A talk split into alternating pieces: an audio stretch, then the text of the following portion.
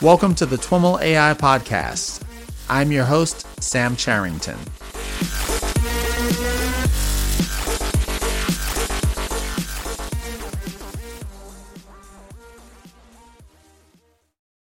Jose, welcome to This Week in Machine Learning and AI. Thank you for having me here. Absolutely, absolutely. So, why don't we get started by having you tell us a little bit about your background and how you got involved in the machine learning world? Well, it's a long story, probably, uh, that um, many people in the area would share. Uh, as a child, I had my first computers, and at, si- at sometimes I thought, how can I make this computer think? Uh huh. And at the times I had, well, probably it's not very uh, common here in the in the States, but in, in Europe there was this ZX mm-hmm. Spectrum, which is kind of a Commodore, the early computer, the early okay. personal computers you have. Like the game. Sinclair? Yeah, Sinclair. Yeah, oh, okay. I, yeah. I had that one with 48 Ks uh-huh. memory. and, then, and at some point I started to play with some kind of uh, basic ideas of, of logic because you, you, you have that at high school and think, okay, this is about thought. And then, well, uh, even I, I just played a little bit with kind of probabilistic versions of that. Even now it's completely naive from the point of view of, of well, you know, the, things are much more complicated than that. But well, yeah. you try as a teenager and all of that. And then, well, because of all of that, I, I studied computer science. But at some point when I was, um, when I completed that, I felt that what I really liked was AI. That, of course, I was from the beginning, but I didn't see that much AI, just one subject during a five year degree. And I was like, can it be that you do computer mm. science? Mm-hmm. No machine learning at the time. It was a winter. This was what this this the nineties. Right. So, and I decided I have to do a, a PhD. Well, at that time it was a, a, an MSc and, and, and, and, a PhD on something different, more AI. It was it wasn't that easy to find something. It was all about these expert systems, and I said right. this is not exactly AI. Yeah. For yeah. me, this well, this is and at some point, um, I did a PhD on something related to. I started with deduction. I still, uh, I thought the reasoning was a lot about logic and all of that. And at some okay. point, no, no, no. This is more about inductive inference, about learning. Mm, mm-hmm. And then I moved a little bit um, to machine learning at some point. Then, uh, when I started as an academic uh, at some point, I was really concerned and that was from the beginning about how to certify at some point that mm-hmm. the system has some capabilities or how how you would uh, say that the system is able to do something. Okay. Uh, so that's some kind of evaluation of these systems. Mm-hmm. And of course, at that at that time, you, uh, people already knew about the, the, the Turing test, and I was also interested in psychometric tests. Okay. I'm talking about 20 years ago, so it's a long okay. time.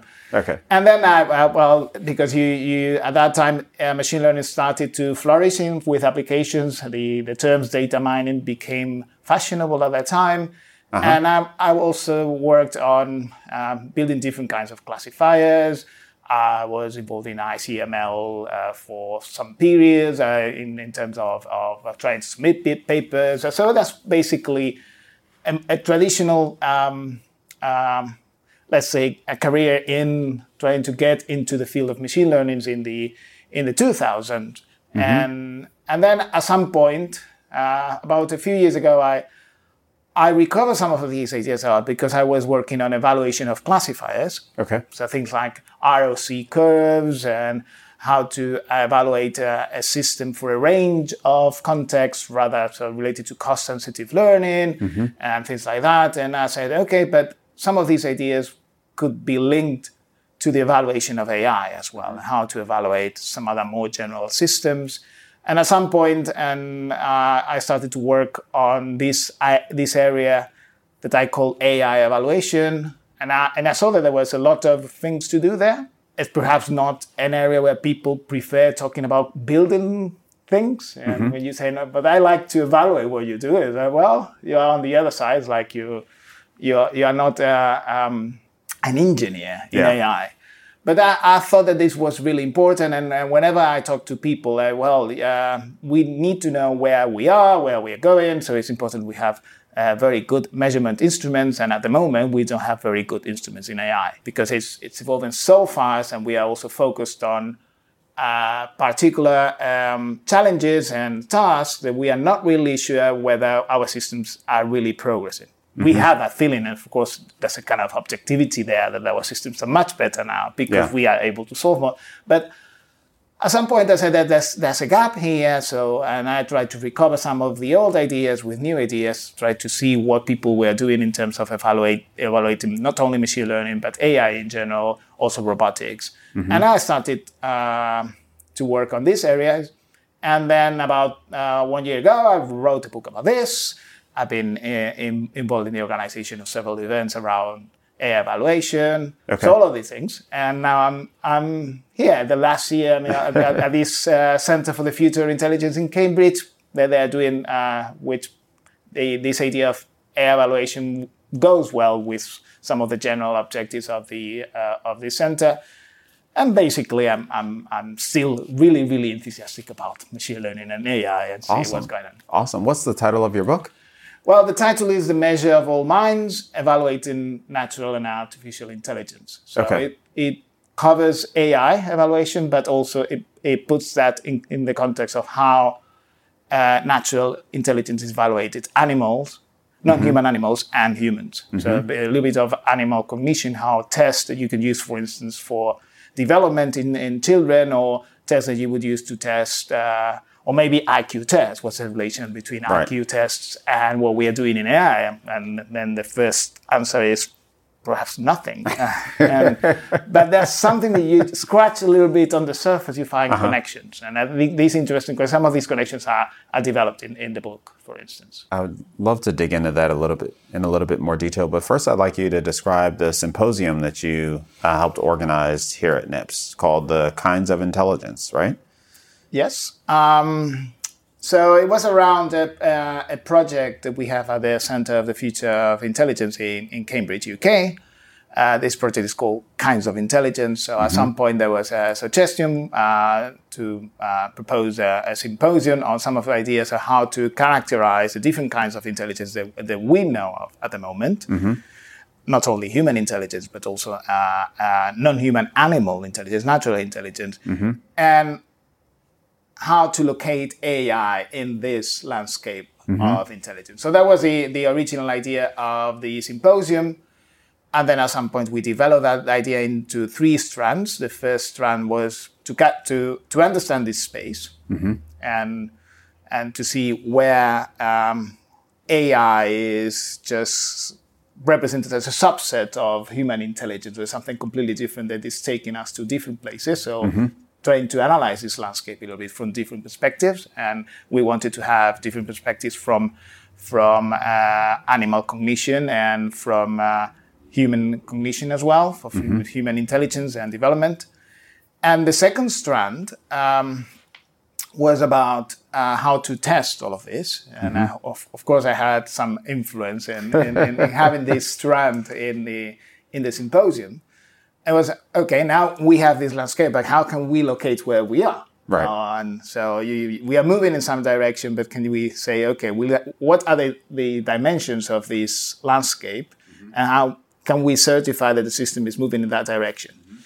And the third one was, okay, if we are able to answer all these questions, with, with which of course uh, um, sound uh, very abstract and challenging, the, the third question is now that we are able to understand this landscape where we are, the question is where we want to go. Mm-hmm. And, and there was the third strand of the symposium about uh, what are the priorities for, the, for society and whether these priorities uh, we are uh, uh, perhaps I wouldn't say the low hanging fruits because some of the recent challenges are really, really challenging. But mm-hmm. sometimes we are motivated by things that are doable in with with current technology, mm-hmm. rather than perhaps aiming at the, the, the really important problems mm-hmm. because you're not going to have a success in a matter of one two years. So it's right. more like a long term project that perhaps academia or even government can be interested, but perhaps companies. Mm-hmm. Well, this is changing because the, the, the, tech giants are also interested now in long term uh, right. goals.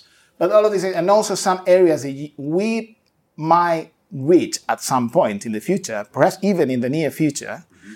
that are perhaps dangerous or unethical. But if we don't know where we are, it is very difficult also to assess the progress Right. and the directions that we want to take. So we have that, and we, in the end, w- yesterday we had a fantastic lineup of speakers. I saw that. Yeah, from different areas. So uh, It seemed very interdisciplinary, very diverse in terms of the the viewpoints that folks came from. Yeah, we- had people from uh, from animal cognition, from uh, human intelligence. We had people from, of course, from AI, uh, from different perspectives from AI. People um perhaps more in favor about a more orthodox approach to AI, where you you would like to uh, to learn from a lot of examples, more in, in alignment with the with with NIPS. People a little more contrarian to this view, where you okay, what about the learning more human-like? Or more with a few examples, or more hypo- hypothesis driven rather than data driven. And we had a very interesting discussion uh, in, in, in the second uh, session about this, different Okay. perspectives. Also, we had people from the first session coming and asking questions to the people of the second session. It was very active. And the third session was a little bit about this society and some of the risks Right. and, and some of the things that, that people are talking that we are going to see in the future. Like uh, at some point, the discussion it was also indeed it was at the right moment also to talk about at some point things like corporations having a lot of power and, and, and there was a moment where, where there was this link about AI in the future uh, could resemble some of the uh, um, corporations that we have at the moment or that we have had in the past two centuries and they, are, they have a lot of power. So that, that, that perhaps we can link some of the risks to some things that we have already seen. So not everything that, that is coming is new in terms of of the effects on society. Interesting. Interesting. Maybe we can take these these three strands in turn and spend a, a little bit of time kind of having you characterize the landscape before diving a little bit deeper into the measurement and your research in that area, and then we'll f- we'll finish up with some of the directional uh, stuff that you discussed. So, what does that landscape look like? How do you characterize the way folks are thinking about the kinds of intelligence? Yeah, that's that's a really challenging problem uh, because we uh, the first thing is we disagree on our notion of intelligence. Uh, some people even say that the, the, the term intelligence should be eliminated from our discourse, and we we should only focus on on or, or even just use the word learning and, and forget about intelligence. Some people's uh, because we have these two different views of, of of intelligence. I would call one extreme is we negate that there's such a thing as, as intelligence. And some of these people, perhaps you can also have some uh, these people from um, even from machine learning saying we have the no free lunch theorem. So even if you design a, a system to solve this problem, there's some other problems for which there are other systems that will be optimal for these problems, but not for the first problem, and the other way around. So this this idea of just having more general systems or more intelligent system is, nonsense. Well, I would argue against that. But mm-hmm. then you have the other extreme. It seems like you know being intelligent is is very different from being optimal at everything, which is kind of what this this no free lunch theorem seems to argue against. Yeah, well, I think that, that is, that's assuming that our world is random in a way. You have this block uniformity as an assumption, which is, well, a special case is that the data you receive is random. So it just it says, if that's the case, well, the, the theorem is a theorem, that's a proof, and you say, okay, so any uh, machine learning algorithm will be equally good or equally bad at. But the thing is, the assumption is assuming something very, very strong that, that basically our universe is completely chaotic. And it's not like that. There are patterns. Right. And and there, there are patterns not because they're laws of physics. There are patterns because what we receive go uh, goes through humans, animals, devices. So, not just to explain this a little bit more technical, when you have a, a, a Turing machine or any machine, it doesn't have to be a, a Turing machine, but just any machine, and you put random inputs, what you get as an output is not random at all. Right. Right. So what we see in our world, because it's just going through all of these filters, and these filters are machines in a way that it's a mach- it's, it's an animal, or it's you, or it's a, a, a, a, a thermostat, or something like that. What you get as a result has patterns, and then you can explore these patterns. And in, if that's the case, then, then, then the assumptions for the no, no free lunch theorem don't uh, don't hold in, in, that scenario. But well, that will be like uh, sometimes it gets a little bit philosophical that, that question. But that's that's one one extreme. So you have like infinitely many intelligences, and this links a little bit in, where, with to psych- psychology, where you say, okay, there's not such a thing as intelligence, and you will have just many the the multiple intelligences theory, Right. where you will be good at this, but you're not good at that. The other extreme is there's only one single intelligence, and we hear that occasionally, especially uh, for some of these uh, discussions about super intelligence. And people think of intelligence as something monolithic, and even some people try to assimilate intelligence in humans with IQ uh, values, which is, a, of course, a simplification. And in psychometrics, people will say, no, no, no, this is just an indicator that it's useful Right. to predict this and that, but you can't assimilate that uh, to intelligence. No, no, people in. So the idea is you have to, to infinitely many intelligences in just one. Perhaps the, the virtue here is to think that intelligence is something with structure. So you can think as perhaps something like a general intelligence, but is related to some other abilities. Until you go down some, you can see this as in a hierarchical well from, from the top, where you would have something like a general ability or something like that, or more. And you go to some kind of, of, of skills until you reach the bottom and you have a very uh, specific ability, uh, sorry, a very specific task. Yeah. So you go from very specific tasks, you aggregate tasks into, so you put, let's say, these, Tasks, the- skills, general Exactly. intelligence. You have these, Right. these, you can have many levels as you want, Sure. and and that gives you a structure. Okay. So when we were to your question, going back to your question about the, the, the landscape of intelligence, that's one way of looking at this landscape of intelligence. So we can just look at the at this landscape at the bottom, and we would have no structure. So there's no no interest in this landscape because we will have okay, I'm, I'm able to solve this task, this task, this task, and I'm also able to solve these tasks, and these tasks are important commercially or whatever. That's interesting, but that's that's not. This is not going to give us a hint about what if I give you this new task? Can you tell us something about your system solving this hmm. task?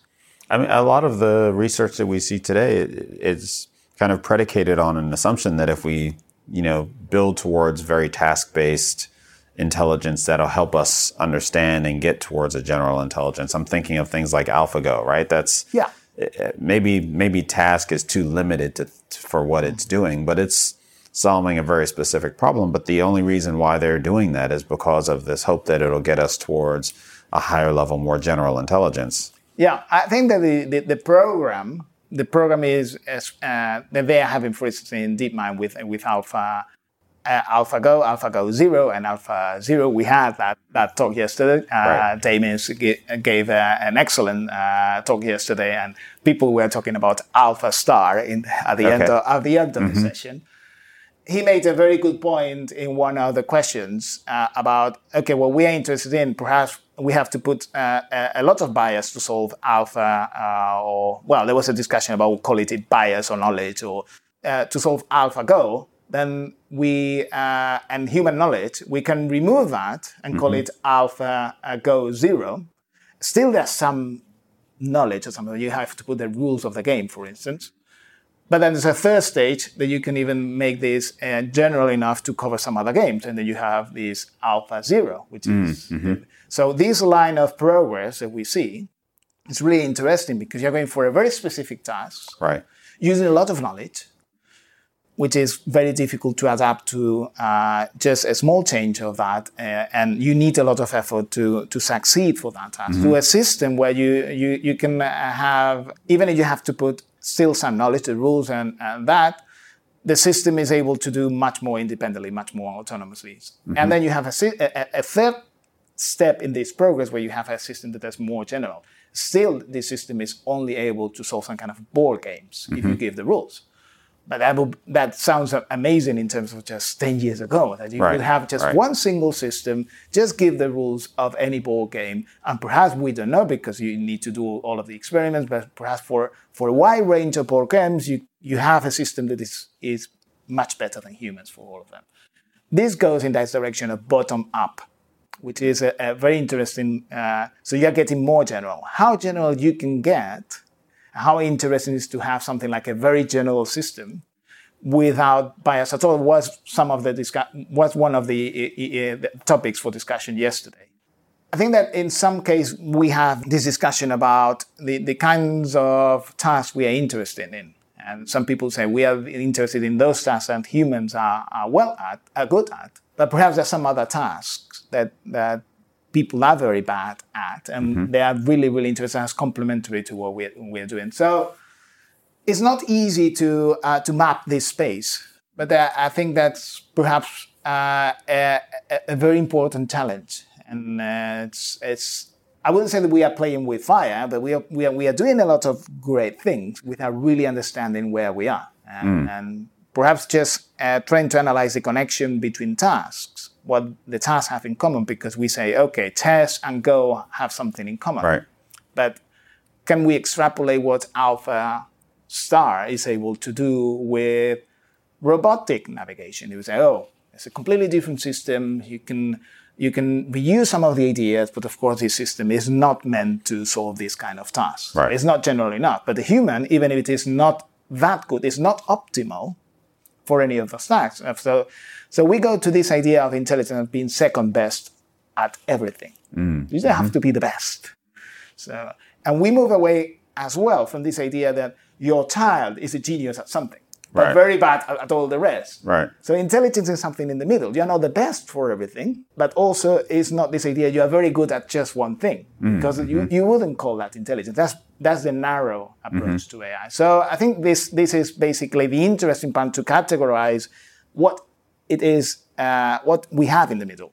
This kind of a structure of intelligence and relation between tasks and and how can we how uh, we can extrapolate from what a system is able to do to other tasks. And, and it's, it's a question of applicability in machine learning and AI. Uh, sometimes, uh, and what about, I have this task, can I use your technique? Mm. And you have all these discussions you will need to change. It's not only that you have to, um, to train all the hyperparameters, sometimes you have to change the architecture completely. Right, right. And right. we have all of these discussions about generality in, in AI, in machine learning. And so this landscape tries to, uh, to and to, to give some kind of conceptualization about this. Of course, that's, I don't think there's going to be one way of looking at this landscape, mm-hmm. but if there are different proposals, and in some areas at least there's some, you can say, okay, what about um, a number of examples that you need, a training curve, you can put some dimensions and you can plot some systems according to these dimensions. You say, okay, I'm here and I want to go there. Mm-hmm. And humans are perhaps at, at, at, that corner. Right. And we know where we are, but we need to do more of this. And mm. that was one of the motivations of, of the of the symposium and also some of the projects that we're having at the at the CFI as well. Mm. Uh, and so, so where does measurement fit in, and and uh, how has that led you to a specific uh, set of research that you work on? Yeah, and I think measurement is is everywhere in science and technology. Sure. Uh, so uh, for me, it was kind of surprising to say, okay, we how how much we are progressing in, in AI, especially and in machine learning, and we don't have very good measurement tools. We, of course, we have tasks, and we can say, okay, accuracy or some other metrics. Task performance, right? Yeah, metrics, for, for, right. Different, but where's that lacking? Yeah, the thing is that the question about measurement here is measurement for which tasks. Mm-hmm. And that's that's that's the, the, the main question. Just for one single task, you can uh, put some kind of a metric of performance, and this is going to work well.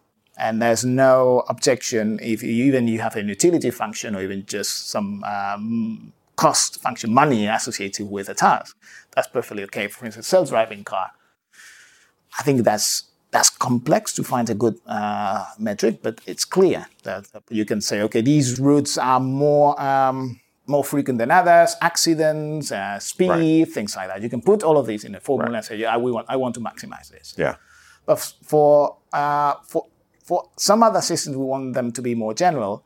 We don't have it. We want, we want, to, we want a system that has very good verbal abilities. this is too abstract. Right. Uh, we don't really know how to do that. Well, so we can have a, a good translator.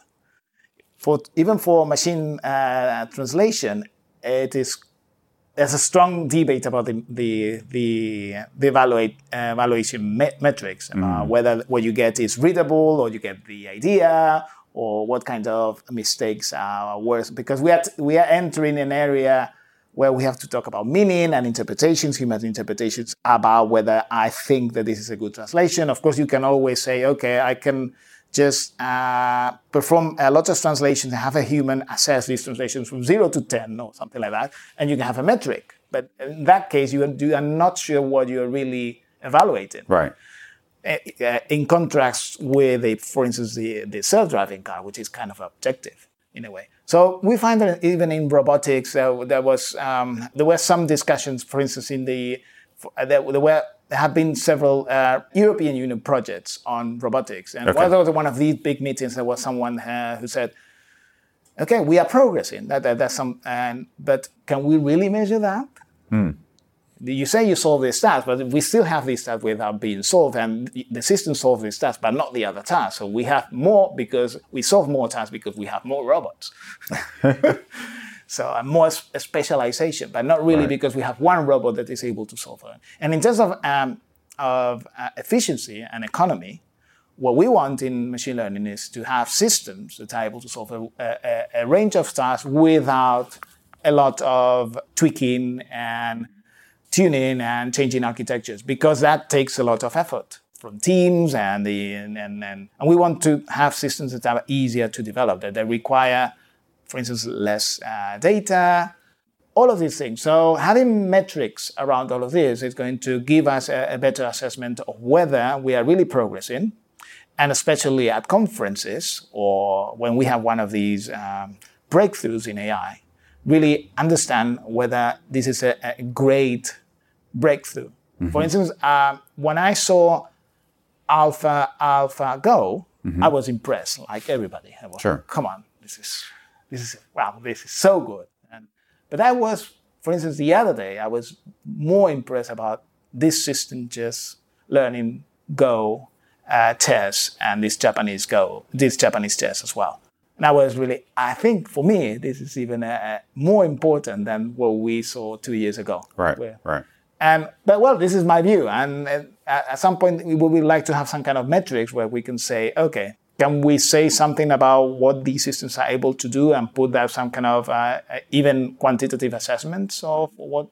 T- talking more in terms of skills and abilities rather than a specific task. So that's uh, basically the interest in measurement, and and, and now all of these. Um, new trend about uh, evaluation using video games. I think this is uh, really, really uh, interesting.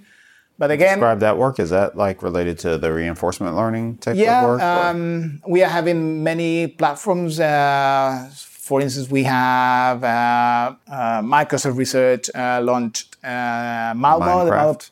Minecraft, which is Malmo platform. We have Good AI released this. Uh, well, now it's integrated in the AI universe. I Open AI universe. Open AI universe, mm-hmm. and then you have DeepMind where there are also the evaluation platforms and also some right. competitions using video games, and we also have these the Atari games, and all. Mm-hmm. so we, in and a way, we see many evaluation platforms where we have a range of tasks as different video games, and we see that our systems have been evaluated according to how well they behave for this range of of games. It seems like relative to some of the you know relative to more kind of higher level or conceptual definitions of intelligence, performance on a video game is more akin to evaluating a self-driving car. What's my score? How fast did I do it? How you know how many times did I die? Things like that what makes these video game platforms interesting for the types of measurement that, that you want to get to? Yeah, that's a very good question.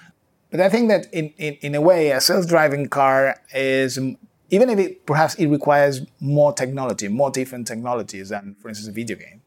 A video game is a mini world in, in a way. It's, a, it's an environment. Right. Of course, the, the, the, the self-driving car is an environment, but the thing is that for, for video games, if you just define one video games, I see no difference. Even, of course, uh, the, the, the self-driving car is much more complex, much more interesting in terms of the, the, the technology that you need to solve it. But the, the, the good thing of video games is you, you usually include 20, 50, 100 video games. And then you have a range of tasks. And then we, we have a range of tasks, different tasks, even mm-hmm. if they're still, they are 2D or 3D and there are some kind of a shared uh, input output uh, for, for these uh, platforms. There's, there's um, the kind of a, So you're speaking to being able to kind of, to demonstrate generalizability? yeah, that's, that's, that's the idea. Yeah, the idea. yeah. So you try these games to be as diverse as possible right. in order to right. show that you are able to learn this task.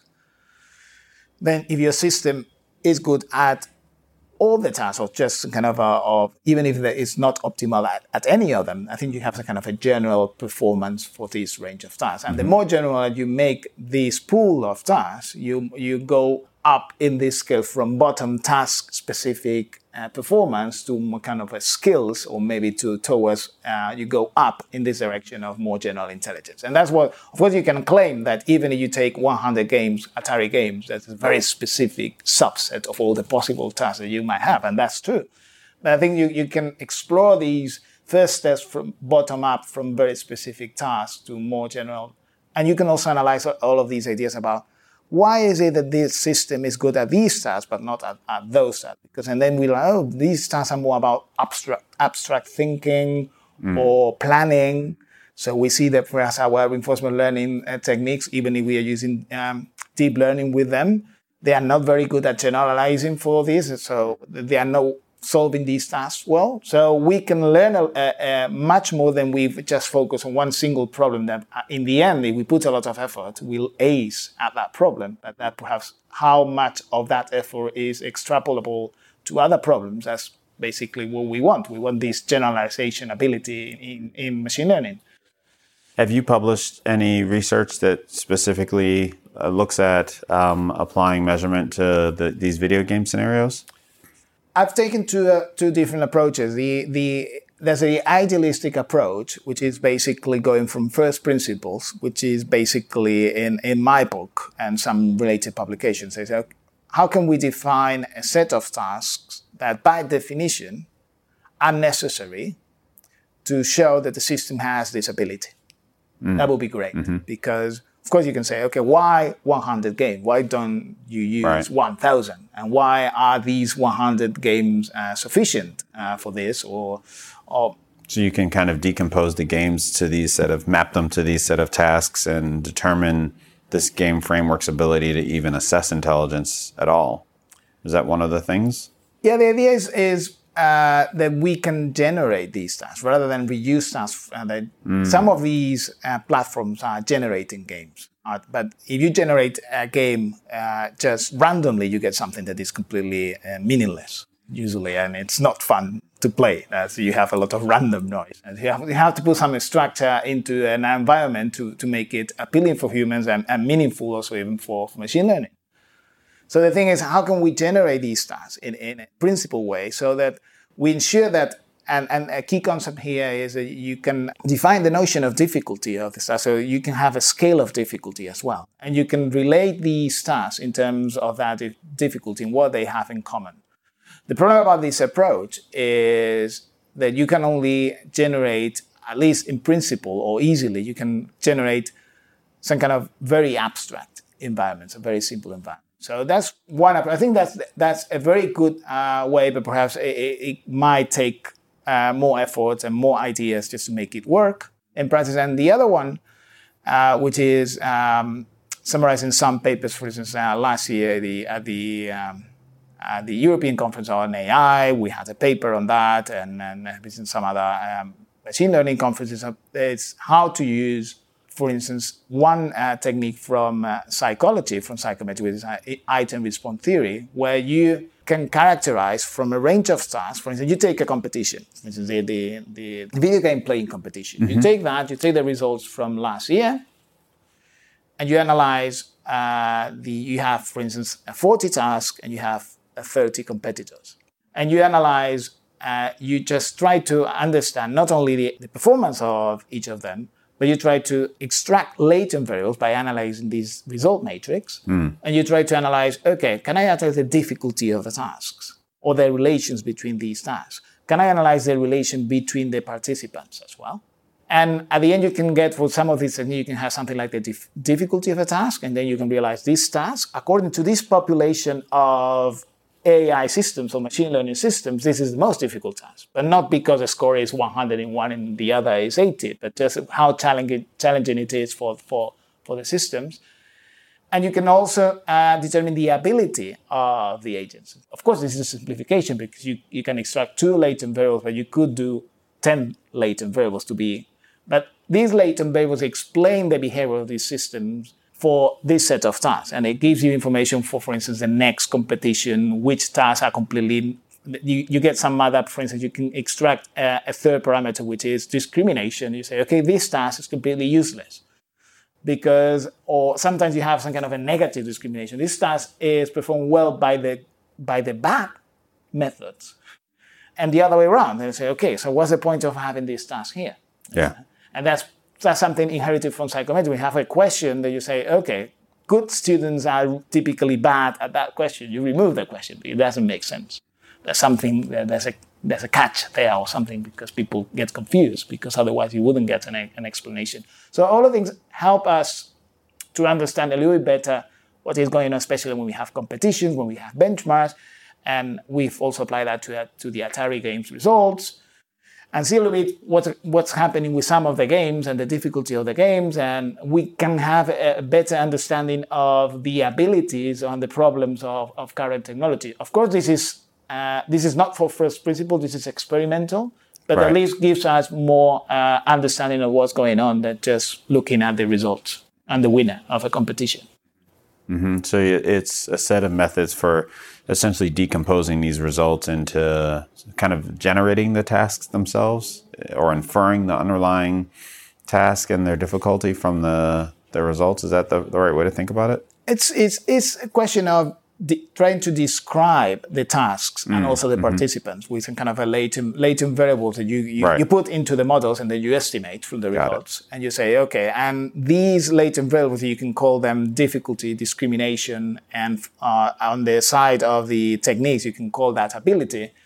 These factors of variables help you understand what's going on. Is that something that you do in some other uh, in some other scenarios? It's, it's nothing really new for it's, it's but it gives you more understanding than just the just looking at the matrix mm. uh, or just a scale that you get from the performance. So it, it, for many of these games, it doesn't make sense to to make a, an average of the results.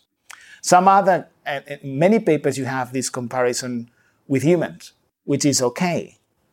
For instance, you have 50 Atari games and you have one technique, one machine learning technique, or, uh, and, and you have the results for each of them, and then you have the humans, the average human. They, basically, they have uh, uh, use or yeah. maybe on, on, Amazon Turk or, or, or whatever right. they have, and they have this average score. And you say, mm-hmm. we are superhuman on task one, we are, we are subhuman on task two.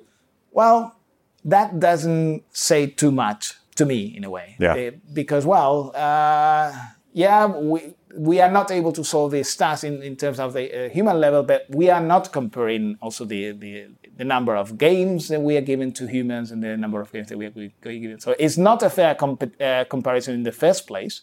It doesn't allow uh, us either to say we are there are 50 games, we are above human on 40 of them, and we are below human on 10 of them. Perhaps there's such a system, there's 39 11 and it's much better because the differences are much better. So we have a lot of, of discussion about how to integrate things that are not commensurate in a way. Okay. When we put many, many tasks together. Okay. And all of these questions appear again and again, eh, especially in benchmarks, competitions about people typically would like to have one kind of a single score or something like that. And, and looking at all the specific scores is you, you don't get a lot of meaning but if you just simplify, oversimplify to a single average score or something like that, then you, you probably you miss a lot of information as well. So right. something in the middle that you can uh, summarize the, the, the behavior of these systems for, for this set of tasks that, that uh, help us to understand whether we are going in the right direction, we are still very far for, to, from solving the problem that we want to solve, okay. and, all, and all of these things. Interesting. So, how about quickly, uh, kind of a quick overview of the you know the future directions and priorities. Where did that conversation end up?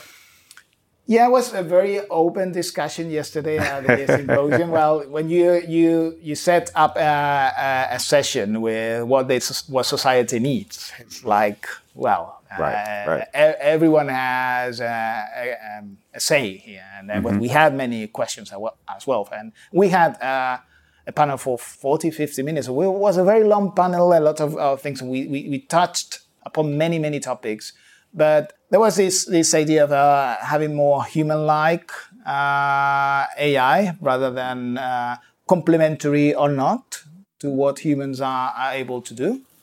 I think that there, there's no agreement there. So we, uh, because computer science and AI, one of the main goals have been automation of tasks. Right. So of course it's good that the machines are able to do things that we can't do. That's great, but mm-hmm. we are also interested in some tasks that, that, can be automated, and perhaps we can do some other things. Yeah. And but of course you you, you have a lot of uh, uh, implications about that. But the, this idealistic view that we want humans and machines to be complementary, I think it's very idealistic, and there's a kind of uh, the, but that, that perhaps we, we we can focus on these things rather than just so human-like intelligence is important, but another way, finding things that machines can do that we can't, that is not really human-like, and this is also a, a, a, very good direction. And there was also some more political questions about uh, domination, uh, power, and, uh, for instance, uh, corporations and organizations having a lot of power. There, were, there was a, a, discussion, not really in terms of AI companies and all that, which is, right. a different debate, that we didn't touch that. Uh, but about this idea that in the future, intelligence is uh, intelligence has changed our planet because uh, and having more of that intelligence or different kinds of, of, of, ways of extending the intelligence that we know of at the right. moment is going to transform everything. Yeah. So we had a debate on all of these things that might be transformed, and also ethical things about. Uh, there was this uh, this discussion about uh, bias in machine learning. Mm-hmm. So we had a little bit of everything. It was okay. about 40 minutes of discussion. Oh wow, wow. Do you do you know if the symposium was recorded? Will people be able to find it afterwards? Yeah, we've been told that it has been recorded. It was recorded. There was a camera there. Uh, so well, probably for uh, it will take uh, a while to have it online, but we hope that everything will be online soon. Okay, great. Uh, it sounds like a really wide ranging and interesting set of uh, questions that it raised, and uh, I hope to get a chance to take a look at it. Thank you, Jose, for spending some time to chat with us. Uh, any uh, final thoughts or you know ways that folks can uh, catch up with you or find out more about what you're doing?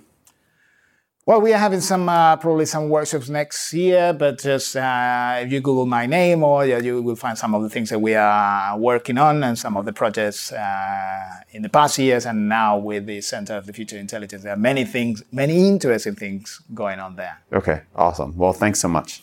Thanks for having me here, and it's been a pleasure. All right, everyone, that's our show for today. For more information on Jose or any of the topics covered in this episode, head on over to twimlai.com slash talk slash 137. Of course, thanks so much for listening and catch you next time.